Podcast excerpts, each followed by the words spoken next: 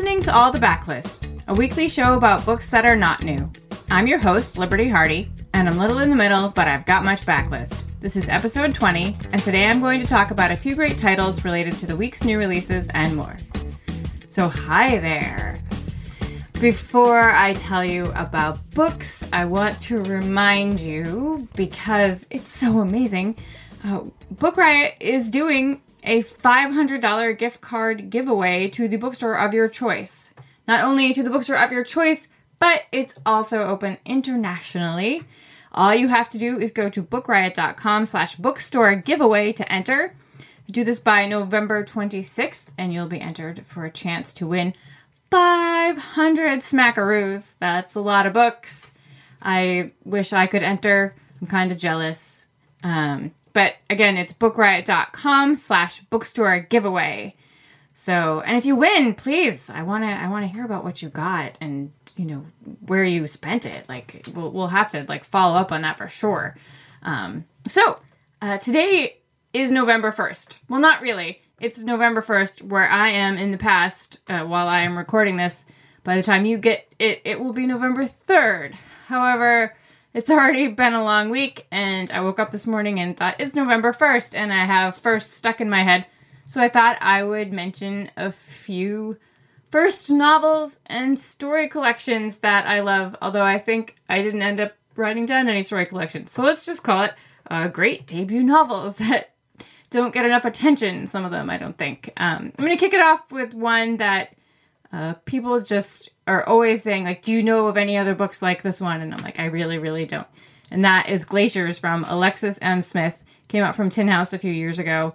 It's just this beautiful little novel about this woman. It takes place in like one day of her life. She goes to a thrift store and goes shopping.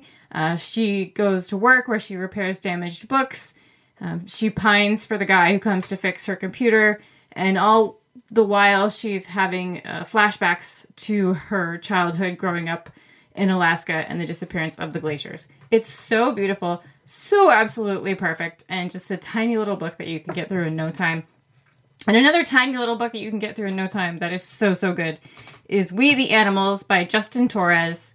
Uh, came out a few years ago about three brothers uh, growing up in Brooklyn um, and their tumultuous home life and their fights and their you know, friendship, and it's so fantastic. The last fifth of this book is written a little differently than the first four fifths of the book. And it, just goes at like this breakneck manic pace that's very different from the rest of the book, which I absolutely loved. I loved that that changing up there. Um, I love this book. Another book I love is The Cheese Monkeys by Chip Kidd. Chip Kidd, the famous designer, you might not know that he actually also writes books. His first novel is called The Cheese Monkeys, which is just a great name. And if you get the paperback, I didn't have the hardcover, so I'm not certain, but on my paperback edition, it actually says like the Cheese Monkeys on the end pages. Like when you flip the pages, it says the Cheese Monkeys. It's pretty awesome. Um, if you like college novels, this is a great one. It's set in 1950s and at the State U, and it's about two students well, part of it is about two students who are struggling to meet the demands of a graphic design instructor. Um, another great book. They're all great. I always I lead with that. I don't know why. You know they're all great. I'm gonna stop saying it.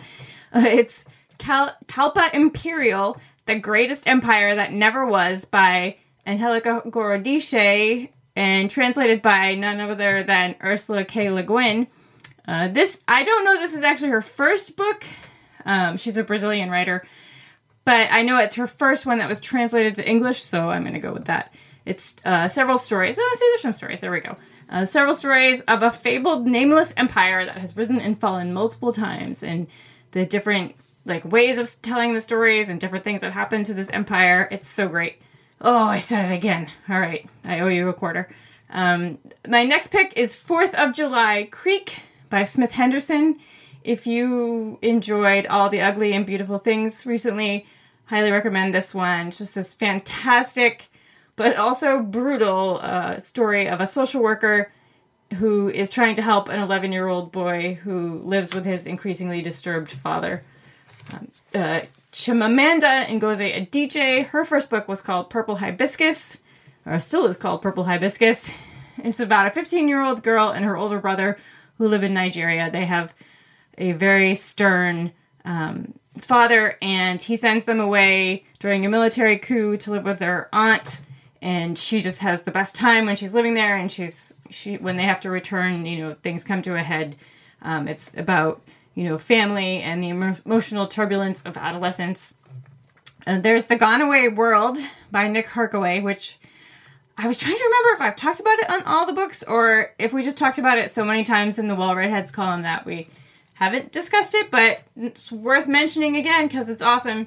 It's about a weapon that makes parts of the world, you guessed it, uh, go away.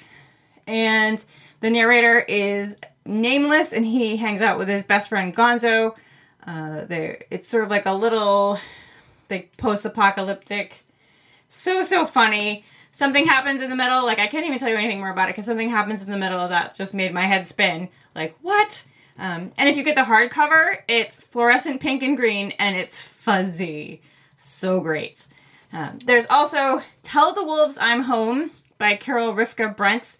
I know i i say like you know don't bug the authors about when their next book is going to come out but it's been like six years, I think, since this one came out. And I just love it so, so much. I would love to read something else from her.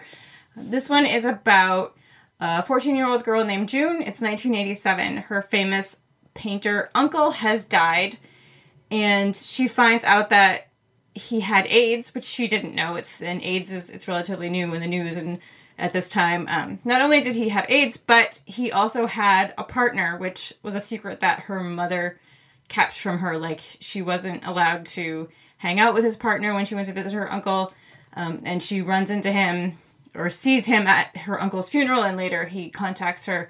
Um, and she starts spending time with her uncle's partner and learning a lot about her uncle and her mother. Um, and she's doing all this behind her mother's back. So, you know, of course, eventually her mother's going to find out. Um, it's so beautiful. Absolutely love it. Uh, The Martian Chronicles by Ray Bradbury. Um, now, I read several Ray Bradbury books when I was a kid, and recently, well, in the last five years, someone said to me, You should read The Martian Chronicles, and I was like, Oh, okay. And holy cats, this is one of the most wonderful books I've ever read. And it's just these different, it's like continuing stories of man trying to colonize Mars and the different things that are going on on Mars and the people who live there and the things that have happened.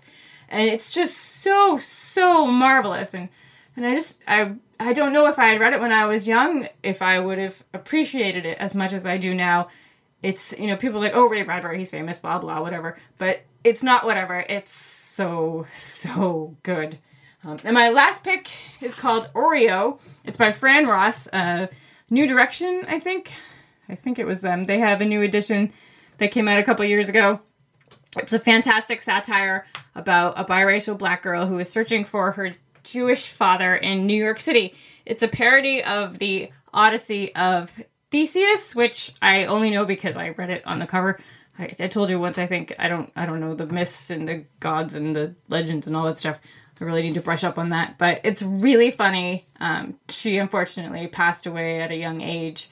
I think in the '80s, so there wasn't a lot from her, Fran Ross. But this one is so fantastic. And that brings me to Dealer's Choice. I have been rewatching Buffy the Vampire Slayer. This is my fifth time watching it again. Uh, big fan, really like Spike. Uh, my l- last license plate said Hostile 17, if that tells you anything about how much I love Spike. Um, it had a bumper sticker that said Hostile 17, ate my kittens. Anyway, so I love Buffy, is what I'm saying. Uh, and I reminded me of a book that came out last year that reminded me of Buffy that is quite fun. It's called The Last Adventure of Constance Verity by A. Lee Martinez. And the heroine, Constance Verity, is very Buffy like. She's kind of like the chosen one. Uh, when she was born, a fairy godmother granted a wish upon her, and she became this sort of superhero. Uh, she started saving the world when she was seven. I believe she saves people from a giant snake at her birthday party. Um, and so now it's like decades later. And she doesn't want to be the hero anymore. She doesn't want to be the one saving the world all the time. You know, it gets it gets tedious and you know, she's her life is in danger all the time and she would just like to have a really boring life. She'd like to have a normal job and a normal life and no monsters and no, you know, giant holes in the earth trying to swallow anyone and but the universe doesn't want to let her because she's good at her job and who's going to save the universe if she's not going to? And then she learns that in order to be free of this job she needs to find and kill her fairy godmother. It's just silly silly fun that i enjoyed so much. Um, the sequel is out in july i believe. I didn't know there was a sequel until i was looking it up for the show. So that's cool and again it's called the last adventure of constance verity and that brings me to the end of the show this week. Uh, once again, I want to remind you for a chance to win $500 to the bookstore of your choice, go to bookriot.com slash bookstore giveaway to enter. You can also find a list of the books I mentioned today in the show notes by visiting bookriot.com slash all the books. If you're a fan of all the books and you want to give us a treat, you can leave a rating or review on Apple Podcasts. It helps other book lovers to find us. If you want to talk about books or see pictures of my books or my cats, Steinbeck and Millay, you can catch me on Twitter at Miss Liberty, on Litsy under Liberty, and on Instagram at Franzen Comes Alive. I'll be back on Tuesday with my better half, Rebecca Schinsky, and all the books to tell you about the week's great new releases. So have a great weekend, kittens, and happy reading.